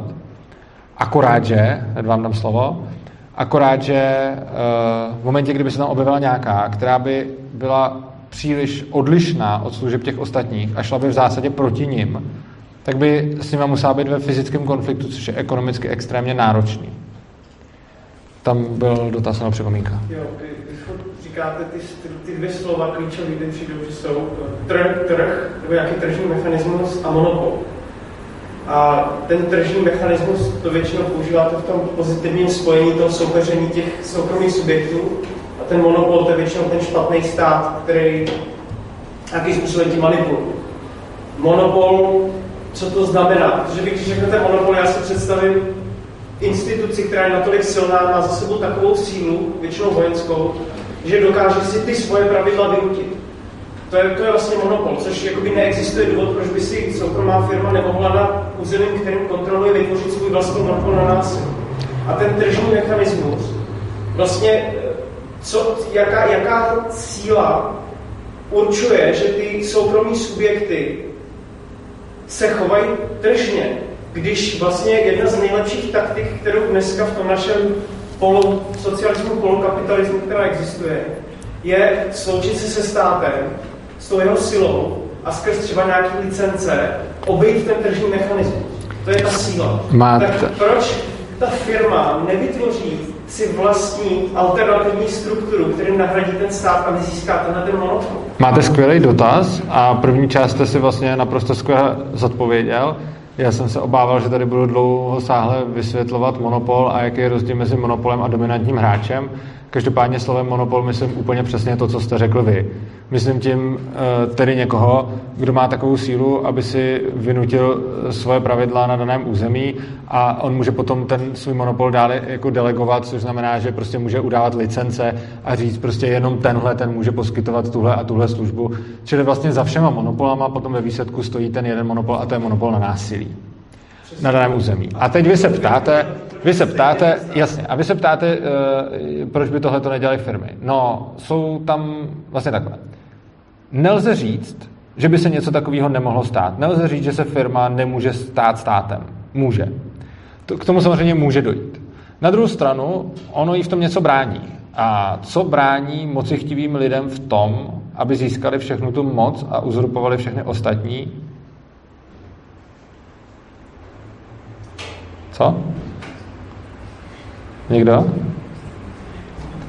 V tom brání další mocichtiví lidé, kteří chtějí tu samou moc. Prostě vy předpokládáte, že na tom jednom území bude působit jedna firma, která o něj má zájem, ta bude mít nějakého všeho schopného šéfa, který bude hrozně zlej a bude chtít všem vládnout. Ten předpoklad je skoro správný až na to, že dost pochybuju, že na tom území taková firma bude jenom jedna. Ono velice pravděpodobně takových firm se najde jako hodně. A co drží moci chtivého člověka vlastně v šachu, aby tu moc neaplikoval a nezískal, je to, že tu moc chce víc lidí. Což znamená, že ta bezpečnostní agentura tam nebude operovat sama. Ono jich tam bude dvě, tři, pět, deset, prostě já nevím kolik. A každá z nich, když bude chtít nějakým způsobem uplatnit tu sílu, aby si to území celý podrobila, tak ale musí se zbavit těch ostatních. Ale to je stejný přece se státem a armádou stát. Uh, jako tady je, jako, to je přece stejný úplně, tam není žádný rozdíl. Mezi čím? Mezi státem a firmou, když to je, uh, rozdíl mezi státem a firmou je ten, že stát si uzurpuje monopol na násilí na nějaký, na nějaký oblasti, jinak to není stát. Když to ta firma něco takového vlastně dělat nemusí, že tak rozdíl mezi státem a firmou třeba. No, když to udělá, tak se stane státem. Každopádně, no ne, tak jako máme, tak jako máme stát, jako třeba je Česká republika, a ten si zcela zjevně uzurpuje monopol na násilí na území České republiky. A pak máme firmu Dáme jídlo, která působí na území České republiky, ale ne, neuzurpuje si tam monopol na násilí. Což znamená, že to je jako rozdíl mezi státem a firmou, že to není to samý. Jo, takže ve chvíli, kdy ta firma začne dělat něco, co je proti té filozofii, tak se stává stále. Ne, ne, ne, ne, ne, ne. Eh, až v momentě, kdy se jí to povede. Ona, ona může dělat něco, ona se o to může snažit. A asi se o to i snažit bude. A hodně těch firm se o to snažit bude. Což znamená, že tady bude prostě 20 firm, jejich šéfové se budou snažit ovládnout to území. Určitě se budou snažit. A to je ještě, jako oni se o to budou snažit. Ale oni tím, jak se o to budou snažit, tak se v tom budou vzájemně bránit. Logicky. Protože když já i vy a tam někdo a tam někdo další budeme všichni chtít tady tomu vládnout, tak všichni tomu najednou nemůžeme vládnout, což znamená, že si vzájemně bráníme, já bráním vám, abyste tady vládnul a vy bráníte v tom samém mě. Ale samozřejmě se může stát, a já neříkám, že k tomu nemůže nikdy dojít, samozřejmě k tomu může dojít, že prostě někdo bude natolik silný a chytrý, že přechytračí a přehraje vlastně všechny ostatní a v takovou chvíli se stane monopolem na násilí a v takovou chvíli se z definice stane státem prostě. Ono se to stát může, ale je to vlastně jakoby ten nejhorší případ, který tady teď jako je zrovna, že, že, že tady nějaký monopol na násilí máme a e, samozřejmě k tomu může dojít. Jo? Čili, ale úplně stejně, jako neexistuje záruka, že se něco takového nestane, tak neexistuje teď záruka, že se zase nerozpadne tenhle stát. Že jo? Prostě obecně, když se podíváte na historii, tak vlastně je to, nic tam nezůstalo moc dlouho. Že jo? Jako ty, ty nejvíc brutální říše trvaly nějaký stovky let, možná nějaký jako třeba tisíce a těch je fakt málo. A, ale jako většina různých jako států a, a, a ty, ty klidně trvaly jako desítky let nebo malý stovky prostě. Což znamená, že ta společnost se neustále vyvíjí a mění a, a ty, ty jednotky v ní prostě zanikají, vznikají nový, slučují se, rozbíjejí a tak, jako různý území se třeba separují, další se, další se sjednocují. Takže něco, takže jako já ani netvrdím, že by v tomhle byl anarchokapitalismus jako jiný, že v momentě, kdy jednou bude anarchokapitalismus, jako že nikdy se nemůže nic jiného stát a vždycky už jako prostě se ne, nemůže nikdo dostat k moci. Samozřejmě se může dostat k moci, Úplně stejně jako teď, i když tady máme prostě demokracii, tak tady může být totalita a zase určitě jednou jako bude. A jo, jako prostě není to něco, co bych jako říkal, že nastane a už to bude navždy. Ono to může nastat a pak zase skončit úplně stejně jako nepochybuju o tom, že dříve či později tady zase bude totalita a ta totalita pak zase padne jo, a tak dále, protože když se podíváme jako do historie, tak jako by podle mě bylo hrozně naivní si myslet, že teď tady budeme mít tenhle ten systém jako už nějak jako navždy prostě. On určitě se zase přetvoří v něco, v něco dalšího. Otázka je v co, to samozřejmě nemůžeme vědět. Ano? Jo, já jsem teď já se jako přeformulovala mm-hmm. ještě minutku. Ještě, ještě minutku, dobře. Má někdo jiný nějakou jinou otázku? Já jsem jenom říct tomu, že antimonopolní úřad a stát vás jako nenechá se prostáhnout do takovéhle míry, abyste pak jako antimonopolní úřad je hrozně zajímavý paradox, protože antimonopolní úřad je vlastně to, že ten největší monopolista si udělal úřad na to, aby náhodou někdo nebyl moc velký a aby si jako držel ten monopol. Takže on je to spíš taky jako promonopolní úřad, který v podstatě řeší, aby tomu největšímu hráči a tomu největšímu monopolu nikdo moc nedýchal na paty a aby se tady náhodou neobjevil subjekt, který by byl jako až moc velký, protože ten největší monopolista, což je ten stát, musí být jako mnohem, mnohem větší než všechny ty ostatní subjekty. A samozřejmě úplně stejně jako mají všechny země, všimli si, dřív to tak nebylo, dřív byly ministerstva války, teď jsou ministerstva obrany všude. Jo? Teď už mají všichni ministerstvo obrany. Je hrozně zajímavé, že kdyby se všichni jenom bránili, tak víte co, nemusí vůbec bojovat. A jak se ministerstva války přejmenovali na ministerstva obrany, tak antimonopolní úřad, který je vlastně nástroj největšího monopolisty na udržování svého monopolu, se jmenuje antimonopolní. To je takový zajímavý paradox. Ano. Tak když se jakoby vrátíme zpátky k těm bezpečnostním agenturám a k tomu, jakože um, za, zajišťují to, že vlastně uh, zajišťují naši, naší bezpečnost, tak co se potom jako stane ve chvíli, kdy je třeba, nevím, nějaký těžce nemocný člověk, nebo nějaký sirotek, nebo jako uh, někdo takhle podobný a nemá prostě peníze, aby si zaplatil tu bezpečnostní službu, tak potom se na ně jako sesypou ty ostatní lidi, co ty peníze mají a budou jako okrádat, mlátit, zabíjet a nevím, všechno. Nebo jako... Tohle je skvělý dotaz a je hrozně zajímavý, že na tenhle ten dotaz já bych takhle z ničeho nic odpověď vymyslet nedokázal. A myslím si, že spousta dalších lidí by odpověď nedokázala, vymyslet nedokázala a řekli by, OK, tak tenhle ten systém znamená, že kdo je chudej, tak prostě nemá zastání a všichni ho můžou mlátit a okrádat a týrat, protože prostě smůla. Jenomže, uh, jak jsem mluvil o tom, že v historii velice zřídka eh, existovaly nějaké uh, země s policentrickým právem, tak jednou z nich byl středověký Island, někdy jako kolem roku třeba tisíc a pak dál. Ono to taky pak složitější, ono pak 1280 se tam vzali dáně a tak, ale to je jedno. Prostě důležitý je, že máme, nějaký, že máme, nějakou, eh, že máme nějakou historickou zkušenost, kde se potýkali s přesně tímhle tím problémem.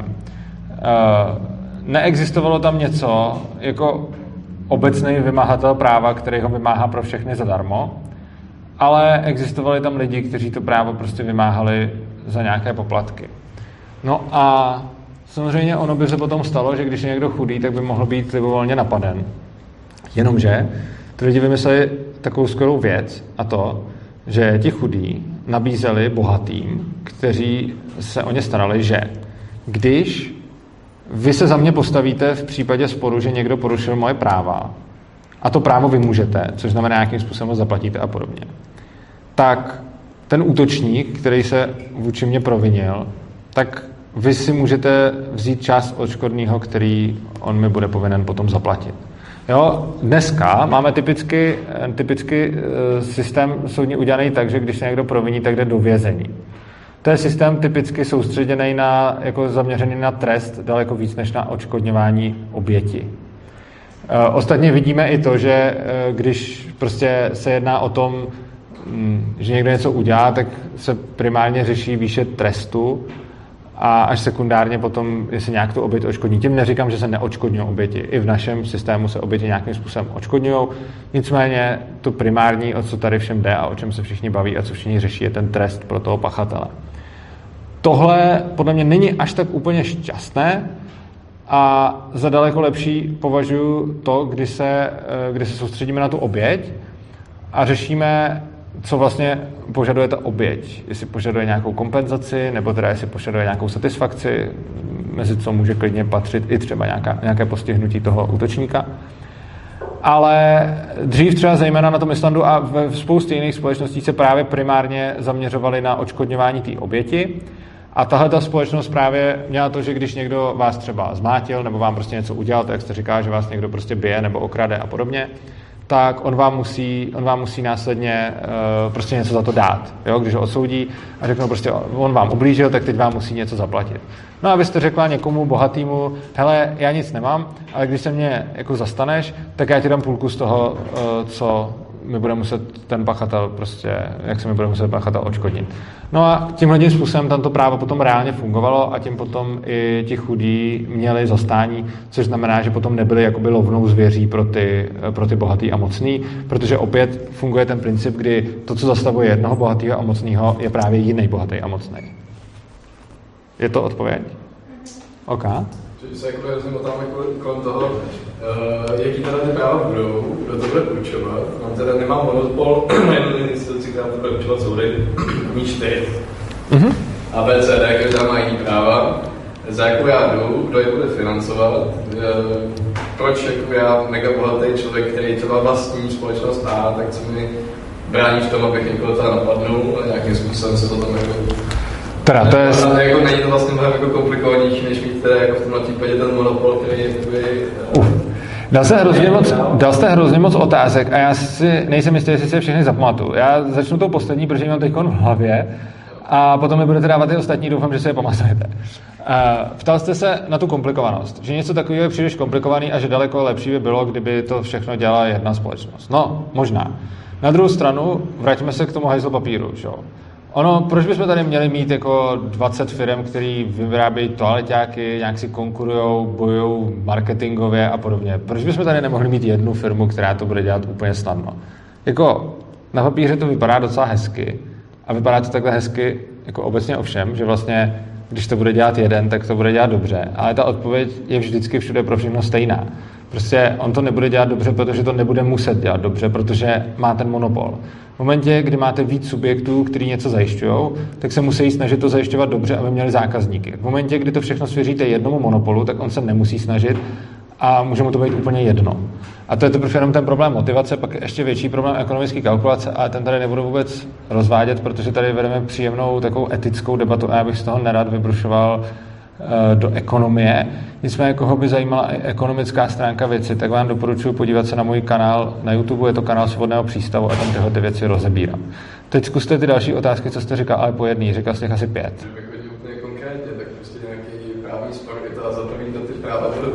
Dobře, tak, za prv, tak neříkejte za druhý, protože já bych zapomněl za první. Tak. Skvělý. Tak jo. Kdo určuje práva? Každá ta firma si určuje práva podle svého, ale jak jsem říkal, kdyby ty práva byly najednou v nějakém rozporu, tak mají problém. Oni musí, protože spolu podnikají na společném trhu, oni musí nějakým způsobem řešit situaci, kdy jeden klient jedné té firmy je v konfliktu s klientem druhé té firmy. A tahle ta situace jde řešit spoustou způsobů. Jeden takový vyložený jako způsob, který mi přijde velice elegantní, je ten, že každá takováhle firma, která vymáhá právo, bude mít svůj seznam rozhodců, na který se bude odkazovat ve smlouvě s tím klientem. Což znamená, že třeba vy budete mít bezpečnostní agenturu a já si k vám přijdu uzavřít smlouvu a vy řeknete, ano, zastanu se vás, ale pouze v případě, že jeden z následujících rozhodců, teď tam můžete mít list třeba firem, lidí, to něco, uzná, že jste jako v právu. Jo. Tam bude nějaký jako algoritmus, kterým bude vybraný ten rozhodce a podobně, aby to samozřejmě nevím úplně do detailu, to může být nastaveno spoustou způsobů. No a ta druhá firma může mít něco podobného. A potom v momentě, kdy nastane konflikt takovýchhle dvou lidí, tak ty firmy vyberou někoho z toho svého průniku prostě v té smlouvě. Protože úplně stejně jako pojišťovna, když nahlásíte pojistnou událost, tak se primárně snaží vám jako nezaplatit. Samozřejmě ono vám musí zaplatit, když to máte jako ve smlouvě a je to úplně zjevný. Ale oni se snaží jako zjišťovat, jestli by náhodou nemuseli, pokud jste si to třeba způsobil sám nebo jste nesplnil ty podmínky. A tohle je takový podobný. Prostě ta firma nějakým způsobem zaručuje bezpečnost a musí to nějak dělat, protože si chce udržet ty zákazníky, ale bude to dělat jenom v těch případech, kdy nějaký ten soudce, řekněme, potvrdí, že, nebo ten rozhodce, že potvrdí, že ta společnost je v právu. Ten rozhodce je úplně stejný volnotržní subjekt, jako třeba ta, ten, kdo vymáhá to právo. A teď jako těch rozhodců máte celou řadu, e, typicky to můžou být firmy, nebo oni to asi budou firmy, to asi nebudou úplně jednotlivci, nebo takhle. Možná nějaký jako vesnický spor může asi rozsuzovat nějaký tam místní uznávaný děda, ale jako asi spory nějakých firm nebudou asi úplně rozhodovat jednotlivci, takže to budou asi nějaké firmy. A tyhle ty firmy budou tvořit legislativu úplně stejně jako prostě každá bude mít nějaký způsob na tvoření legislativy. Může být nějaká, která má prostě jako v obchodních podmínkách víceméně vyjmenovaný svůj zákonník. Může být jiná, která, má, která jede na systém nějakých precedentů a tak dále. A teď tyhle ty firmy spolu víceméně na volnotržní půdě jako soupeří a úplně stejně jako máte firmu, která vyrábí prostě auta, tak máte dvě, každá vyrábí trochu jiný auta a nějakým způsobem ta, která vyrábí lepší auta, tak má víc zákazníků, tak úplně stejně budete mít firmu, která bude jako vyrábět v ozovkách legislativu a ta, která bude mít legislativu, která lidem vyhovuje víc, tak uh, ta bude mít zase víc zákazníků. Teď tady, nebo no, jo, tak ty další. OK. To je tak roztříštěnost toho práva, že si každá firma si učí svůj seznam práv, který, teda, který mám, než se jako společnost máme řídit. Ne. A nebo jako, jak, jako, ne. jako občan bez existence státu, budu vědět, na co teda mám právo, Chápu. nemám právo. Ono to, takhle, jenom já bych řekl, vy to se státem taky nevíte. Uh, jsem si dost jistý. No to máte, ale to je, to je, to máte teoreticky, ale v praxi jsem si jistý, že ani tam pán od ústavního soudu nebude znát v současné době prostě platný zákony České republiky. Ty nezná nikdo. Ty neznají ani právníci. Prostě těch zákonů je tolik, že tady neexistuje ani jeden člověk v celé České republice, který by prostě věděl, co může a co nesmí. Tohle je mimochodem jeden z takových typických jako e, znaků jako policejního státu, kdy nikdo si nikdy nemůže být úplně jistý, co smí a co vlastně nesmí. Protože tím neříkám, že tady žijeme v úplně policejním státu, jenom policejní stát a právní stát nejsou jako oddělené skupiny, to je nějaká jako škála a prostě to, co tady teď momentálně platí, je totální jako právní chaos, ve kterém existují, tuším, asi 2 miliony právních norem, který, protože jich je 2 miliony, tak nikdo nezná. Uh, samozřejmě i ten právník, když prostě dělá nějaký právo a dostane se sám osobně do sporu, který se týká jiného práva, tak si stejně zaplatí kolegu, který ho bude zastupovat. Že? Protože, takže, takže ani tady nemáte jakoby, jako žádnou právní jistotu a u, spoustě, u spoustu případů prostě přijdete za právníkem, jako jasně, u těch jednoznačných je to zjevný. Když řeknu, půjdu vám ukrást auto a, a vy to zjistíte jako co s tím, no tak to mi každý právník řekne. Ale je celá řada sporů a případů, kdy přijdete za právníkem a on vám řekne, no to záleží, který soudce to bude soudit. Já vám tady můžu jako říct, že to asi dopadne takhle, ale taky to možná dopadne jinak. Že? Takže jako o právní jistotě se nedá mluvit ani dneska. Každopádně vy jste se ptal na to, že bude jako hodně firm, které budou mít jako různý, různý zákonníky. To, čeho se vlastně můžete držet, je právě většinou ten pojem negativních práv. Že vy v momentě, kdy zabrousíte do pozitivních práv, tak se najednou začnou třískat a ty dvě firmy můžou být jako v rozporu. V momentě, kdy se budete držet negativních práv, tak uh, máte velkou šanci, že to bude kompatibilní s těma ostatníma. A oni, ty firmy, můžou mít jako rozdílné způsoby, uh, jak k tomu právu dojít. Někdo ho má třeba někde vyjmenovaný, někdo bude mít nějaký ty precedenty a tak dále. Ale za prvé, těchto těch způsobů asi nebude až tak moc. Respektive neustále lidi budou zkoušet dělat to nějak jinak, nějak nově, ale oni budou nějaký osvědčený způsoby, dva, jeden, tři, já nevím, který se budou jako neustále jako uplatňovat. Vidíte to dneska, když se podíváte prostě na to, jakým způsobem fungují jako firmy, které jako podnikají v nějakém daném odvětví, tak prostě oni ten biznis dělají velice podobně. Jo? Když se prostě podíváte na já nevím, restaurace, když se podíváte na lidi, co dělají oblečení a tak dále, oni se samozřejmě liší v nějakých věcech, ale neliší se v tom fundamentu prostě. Jo? Jakože skoro nikdy nepřijete do restaurace, kde byste měl třeba, já nevím, zaplatit před jídlem. Prostě v restauraci budete platit, až se najíte. Skoro vždycky. Jako. Až na nějaký jako fast foody nebo tak. A je to prostě nějaká best practice, kterou nikdo je nenutí to takhle dělat. Každá restaurace by si mohla říkat o peníze před jídlem, ale prostě se to tak nedělá. Zákazník mu to vyhovuje takhle, takže to tak je, i když na to neexistuje, na tohle snad neexistuje ani žádný zákon prostě.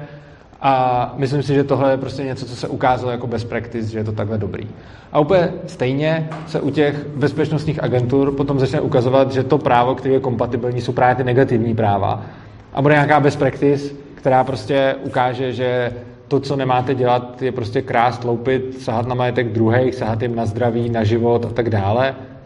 Ale jako něco takového prostě. Vy vlastně tady to děláte taky, i když ty zákony jako neznáte. Že? Já když bych se vás teď zeptal, já nevím, jestli jste právník nebo ne, ale pokud nejste, tak velice pravděpodobně bych řekl, že kdybych se vás zeptal na přesní znění jakýkoliv zákona, tak ho teď tady nevypočíte. Možná třeba budete znát tak z hlavy jeden, dva, ale myslím si, že vlastně žádný jako neznáte. Vy máte takový nějaký povědomí a vy jste to povědomí nezískal tím, že jste šel a čet jste ty zákony. Teda předpokládám, že jste to nedělal, protože skoro nikdo to nedělá. Což znamená, že vy vlastně i teď žijete ve společnosti, kde sice máte nějakou jako uklidňující tu, že někde je nějaký zákon, který si teoreticky můžete přečíst a můžete ho znát. Ale vy jste ho jakoby nečet, ale tak nějak schování ostatních a ze společenských norem a z toho, co slyšíte v médiích a podobně, tak nějak víte, co se má a nemá a co se smí a nesmí byť jste se do toho zákona ani nepodíval. A přece představa něčeho takového ve společnosti, eh, kde bude, to právo, eh, kde bude to právo vymáháno jako tržně, není až tak nereálná. Vy budete i v takové společnosti vědět, co se má, co se nemá, co se smí a co se nesmí, aniž budete číst prostě tisíci stránkovou obchodní podmínky nějaké firmy nebo studovat precedenty nějakých soudů, protože tady to neděláte vlastně taky a stejně tak nějak víte, co si můžete dovolit ale samozřejmě to nevíte přesně, že? což ale nebudete vidět ani v tom tržním právu. To, co se snažím říct, je, jako v součtu se snažím říct dvě věci. Za prvé, co smíte a nesmíte úplně přesně, nevíte ani teď a nebudete to vidět ani v té volnotržní společnosti. To prostě nevíte a, a to. A rámcově nějak zhruba to budete tušit tady i tam. Je vždycky potřeba porovnávat porovnatelný. Jo? Že prostě na jednu stranu se můžete buď ptát na to, jak přesně vím, co můžu udělat, tak na to odpověď nějak, a na to, jak přibližně vím, jak se mám chovat, abych za to nešel bručet, no to víte tím, že v té společnosti žijete prostě. Bez ohledu na to, jestli je tam psaný zákonník, nebo co tam, co tam jako je. No, mně právě přijde, když porovnáváme to neporovnatelný, protože vlastně my v dnešní době jakoby takový ten základní rámec toho, co můžeme a nemůžeme, se vlastně dovídáme ve škole. A když byste vlastně i proti tomu centrálnímu školství, tak mně přijde, že jako, uh, když nemáte centrální školství ani centrální legislativu, tak ty lidi fakt jako nebudou vědět, co můžou dělat. To je jako jeden bod. A druhý bod ještě... Můžeme to postupně, já to jenom zapomenu, já se omlouvám. Uh, vy si fakt myslíte, že o tom, co smíte a nesmíte, se dozvídáte jako ve škole? Jako že by, když se... Mě to jako hrozně třeba překvapilo, že se to řekla. Jako jako Jo, to my jsme nějak asi taky probrali. Ale jako... Tak tam to vám dá takový ten rámec. Ale jako fakt to víte ze školy, protože třeba mě to, mě to jakože já vím, já nerozporuju to, že se ve škole o ústavě učí, ale vy fakt, jako třeba, já ústavu rozhodně neznám ze školy, uh, ale nevím, třeba jsem jako ojedinělý případ, ale přijde mi, že ty věci, které jsem si nějak zjišťoval, asi tak to poslední místo, odkud je znám, je ta škola. Uh, takhle, kdo z vás čerpá třeba řekněme většinu svého právního povědomí ze školy, to je ten jeden kanál, a ten druhý kanál bude třeba, jako já nevím, média, eh, rozhovory s lidma od rodičů, od okolí, od známých. Kdo z vás má většinu svého právního povědomí ze školy? Ani vy ne? Teď, teď, Já myslím, že to, že, já myslím, že, si, že si nemyslela jenom, jakoby, že vás to učili v té škole, ne? No. Já myslím, že si myslela jako tím procesem socializace, jak se procházelo tou školou. Jo, takhle, proces, jo, to je něco jiného. Jo, a plus zároveň, eh, když říkáte, jako, že kdo to zná třeba z médií a tak, tak ale ti novináři vlastně, já jako tím, že tady studuju žurnalistiku, tak my jsme tady měli prostě právo a učili jsme se, co jako novináři můžeme a nemůžeme, co je etický, co je neetický, eh, co jako Jo, tak vy, když jste novinářka, tak jste se na vysoké škole jako učila potom samozřejmě o právu a já jsem jako spíš mysl, a tam to stejně nepatří do té povinné školní docházky, že jo. Čili vlastně jakoby ono, uh, ono, jako, jak jste viděla, tak vlastně nikdo se tady nepřihlásil, že by měl většinu svého právního povinného. Já jsem mimochodem nevěděl, jak to dopadne, když jsem se ptal. Já třeba, mě, mě, mě by přišlo úplně absurdní představa, že jsem se jako o svých právech dozvěděl ve škole, ale třeba, třeba by to ostatní se to dozvěděli. Jo? Věděl jsem, že teda nakonec nikdo, ale e, jako jo, ve škole se to o tom určitě učí, ale to, co tam říkal správně váš kolega, že je spíš o nějaký jako proces socializace, ale to je víceméně přesně to, co jsem tady říkal. Vy o svých právech jako reálně nevíte z toho, že jsou někde napsaný, teda vy možná jo, protože jste měla to právo jako na výšce, takže jste se to musela učit, takže řekněme, většina lidí, kteří neměli jako právo na výšce a nemuseli z toho skládat zkoušky, tak neznají svoje práva eh, z toho, že by se je někde přečetli, ale znají je víceméně z nějakého soužití v té společnosti. A soužití v té společnosti a ta socializace probíhá i bez toho, aby tam bylo nějaký centrálně plánované školství. To jako vidíme i třeba z historie, kdy ještě to centrálně plánované školství nebylo, tak se tam ty lidi taky socializovali a věděli, co smějí a nesmějí, aniž by jim to ve škole řekli. Jenže i ve, ve společnostech, kde nebyla ani centralizovaný školství, ani centralizovaný právo, tak i tam ty lidi přibližně věděli, co mají dělat.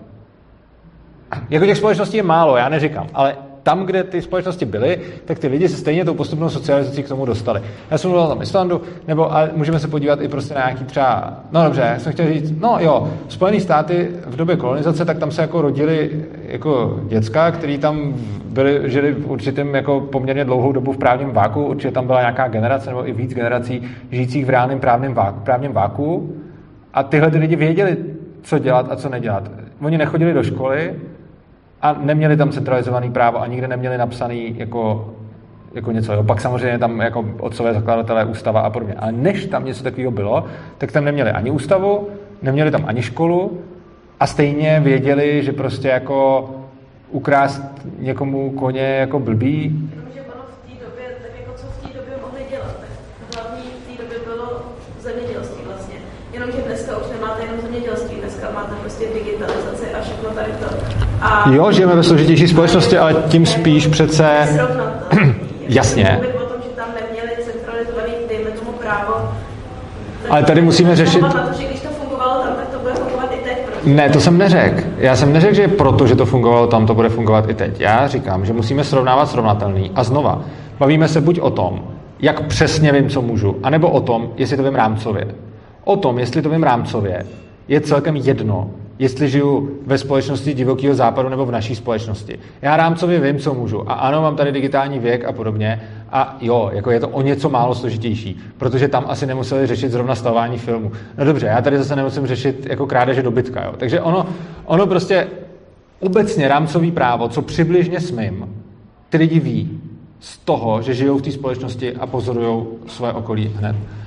Ale potom do detailu už to nevědí a musí se o to nějakým způsobem aktivně starat, což samozřejmě potom závisí na tom, jaký je, jaký je v té společnosti právní systém. Takže i ve společnosti bez škol a ve společnosti eh, bez centralizovaného práva se ty lidi nějakým rámcovým způsobem, nikoli detailně, naučí, co směj a co nesměj. A na to, aby se to naučili detailně, ať ve společnosti centralizovaný nebo decentralizovaný, tomu musí věnovat energii a studovat to.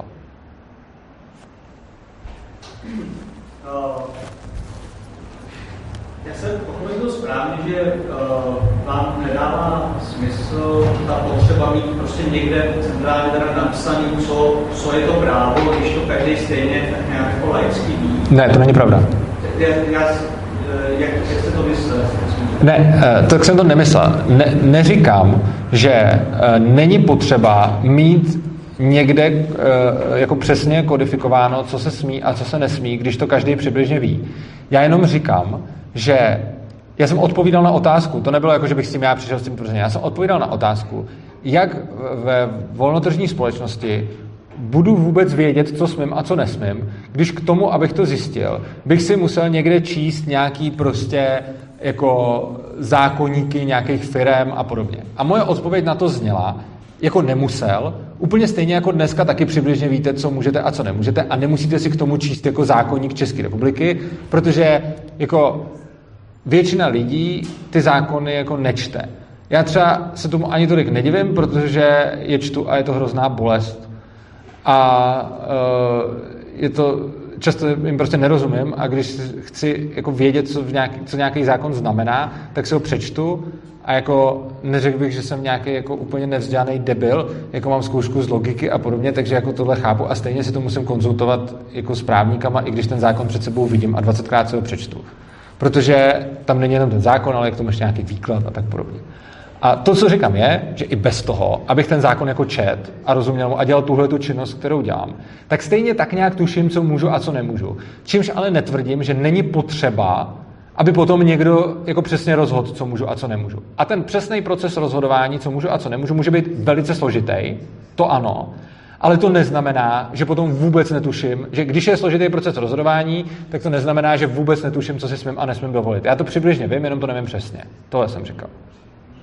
Jo, já, já vlastně ale nerozumím teda tomu závěru, který vy z toho vyvozujete. Vy z toho, vy na základě tohohle tvrdíte, Já vás jenom poprosím, můžete být, eh, já, prosím, vy si povídáte a já neslyším ten dotaz, bohužel, já se omlouvám. Vy z tohohle vyvozujete to, že pokud je tady víc autorit, které jako mají to vlastní psané právo, které se v tom případě, případě nějakého sporu, protože v tu chvíli nastupuje podle mě jako ta přidaná hodnota práva, v chvíli toho, kdy vystane spor, ano. tak, že tady si autorit může být více. To, to je to, co vy říkáte. Ano, říkám, mluvím o policentrickém právu, což znamená, že těch autorit může být víc, ale to neznamená, že oni eh, nemůžou mít eh, jako detailně napsaný právo. Oni ho mít můžou, ale říkám, že nemají mít monopol. Já vlastně nejsem proti eh, kodifikovanému právu, já jsem proti monopolu na jakékoliv právo.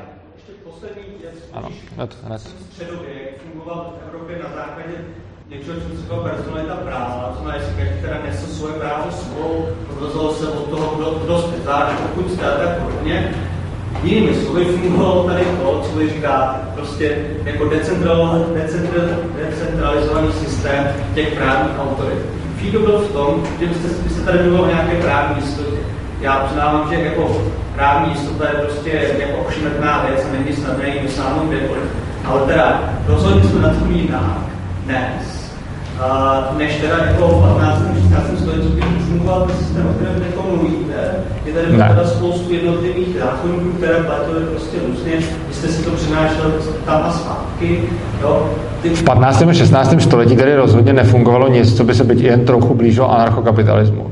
Naopak v 15. a 16. století fungoval ten princip ale ne policentrický právo, pozor, to, ale ne policentrický právo, to je rozdíl. Jakože v 15. a 16. století možná, takhle, v 15. a 16. století policentrický právo byste možná, a to říkám s velkým možná a otazníkem, měl možná v Irsku. Určitě ne tady. A dokonce, ne, jako u toho Irska bychom se o tom mohli možná bavit. A to je asi jediný místo, kde bychom mohli hypoteticky řešit, že by to bylo policentrické právo v 15. a 16. století. Myslím, že nikde jinde na světě v 15. a 16. století jste policentrické právo neměl. Já jsem schopný přistoupit na to, že nerozumím tomu, co je policentrické právo. Nicméně, když jste byl Ital a přišel jste do Českých království středověku, tak jste měl právo být souzen podle italského práva. Český souzen musel se podle práva a pokud není tohle policentrické Není to policentrické právo. Policentrické právo neznamená, že když přijde Ital do České republiky, tak musí být souzený podle italského práva. To není policentrické právo. Policentrické právo znamená, že na území České republiky operuje více subjektů, které nějakým způsobem nastavují právo. A když dojde ke konfliktu, tak jsou tady další subjekty, které zajišťují bezpečnost a ti dva účastníci toho sporu se obrátí na subjekt, který zajišťuje bezpečnost, každý buď na jiný nebo na, ten. A tyhle ty subjekty dále vyřeší, jakým způsobem se bude postupovat a podle jakého práva. Což není důvod, proč by to mělo být právo italské, přesně z toho důvodu, který jste jako uvedl. Ono by bylo hodně hloupý, kdyby si jedinec na cizí území tahal právo z toho původního území, odkud pochází. To je naopak, jako to je jednak velice nepraktický a jednak to naopak spíš velice, je to v opozici k tomu, eh, o čem vlastně mluvím. Protože tam, o čem, o čem mluvím, je, že typicky každý si na svém určuje jako můj pozemek, moje pravidla prostě. A čem spočívá ochrana toho vašeho, té vaší bezpečnostní firmy? Já to pak tomu nerozumím, protože já tady mám tu Itálii, teda kterou jsem si teď vybral zrovna, jako toho garanta těch práv, tady toho Itala, který je pod nacistách na Českém království, což mi přijde jako, přijde jako trefná... Jo, takhle, jo, jo, už, jo, takhle jste to myslel, už to chápu, jakože tu Itálii jste myslel jako tu bezpečnostní agenturu v tu chvíli. Jo, takhle, aha, jo. Ano, ale jo, dá se o ní takhle mluvit, určitě. Akorát, že jde o to, že pak je tady jako druhá bezpečnostní agentura toho poškozeného, a tu může a nemusí zajímat to, co ten útočník jako dělá. Což znamená, že Ital bude mít nějakou svoji bezpečnostní agenturu eh, na území prostě Itálie, která ale pravděpodobně nebude jako mu garantovat to, že když něco provede tady v Čechách, tak uh, se o něj postará. Z podobných důvodů, proč když uh, tady máte svoji, já nevím, třeba um, pojišťovnu a půjdete na druhý konec světa, tak ona vám taky nemusí garantovat, že tam bude dosah jejich služeb. Samozřejmě pokud tam operuje, tak ano, ale pokud tam neoperuje, tak ne. A vy úplně stejně, jako když opouštíte Itálii a jedete na, nebo opouštíte Českou republiku a jedete na dovolenou, tak uzavřete třeba cesto, cestovní pojištění, nebo případně, když jdete do nějaký hodně exotický země, tak si řešíte vůbec tam ty věci, nebo prostě s, s nějakým jiným subjektem, než s vaší standardní zdravotní pojišťovnou. Tak úplně stejně, když ten Ital by opouštěl Itálii a jel by do, jako do Čech, tak jako pak samozřejmě záleží. Buď by byl buď by měl v Itálii bezpečnostní agenturu, která operuje lokálně někde na území Itálie, a pak si tady uzavře smlouvu na tu chvíli s někým jiným a bude se to řešit tady. A nebo ta italská bezpečnostní agentura teda má své pobočky i tady a funguje i tady. Ale potom taková agentura bude mít z těch důvodů, který jsem tady uváděl, smlouvy s ostatníma bezpečnostními agenturami, které budou fungovat tady na tomhle území.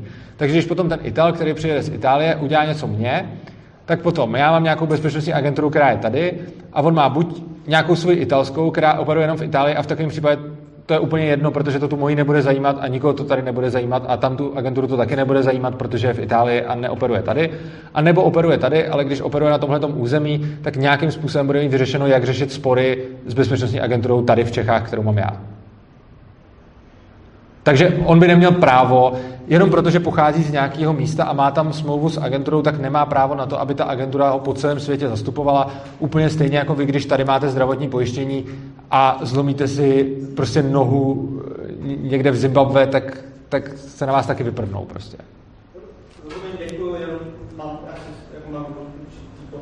Chápu. Ale je to jako odpověď, jako chápu, že můžete mít pochyby. Tak uh, už, jo. Budeme končit, můžeme na poslední dotaz, nebo hned končíme? Já většinou vždycky dám ještě poslední dotaz. Dobře, tak dávám možnost posledního dotazu. Ano, vy nejnatřenější. A když uh, někoho zabiju a ten člověk nemá žádný příbuzný, tak co se stane? Uh, tak v takovém případě se ho může zastat uh, kdokoliv, uh, komu na tom záleží, což může být... No pokud No, ono nemusí záležet na něm osobně. Ono stačí i někdo, komu záleží na tom, aby se tady takhle nevraždili lidi. Jo? To může být bezpečnostní agentura, to může být vy, to může být kdokoliv, to může být jako jakýkoliv libovolný subjekt. Ostatně, pokud dneska by někdo jako někoho zavraždil a ono by to vůbec nikoho nezajímalo, tak se taky nic nestane. Ono to prostě někoho zajímat musí, aby se něco dělo. Protože když dneska jako někde bude mrtvola, ale všem to bude úplně jedno, že je tam ta mrtvola a, a nikomu na tom nebude nijak záležet, tak se taky neděje nic. Že? Ono prostě na to musí... No ne, ale tak ten stát taky vyžaduje, aby tam byli lidi, kteří, kteří to nějak řeší. Mám jistotu, když to udělám a někdo to zjistí, tak se bude dít. No tu jistotu nemá... Systém toho, že stát tady nebude, tak zajímat. Že? No ano, ale tak to je stejný. No ne, nepředpokládá. Ono to te, teď je to taky, to má tu podmínku. Já když třeba vás uvidím, jak někoho vraždíte, ale bude mi to jedno, tak vám to taky jako projde, že jo? Já, já vás třeba tady poč- potkám vás, jak někde prostě zakopáváte mrtvolu. A tak buď mě to zajímá a budu to nějak řešit, anebo se otočím a půjdu pryč, abych to nemusel řešit.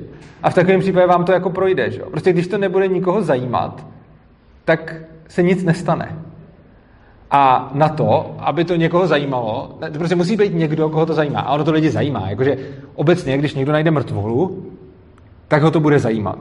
Protože lidi neradi nacházejí mrtvoly a protože lidi nechtějí, aby se kolem nich vraždilo. Což znamená, že já půjdu a najdu mrtvolu tak zavolám své bezpečnostní agentuře a řeknu, hej, tady jsem našel mrtvolu.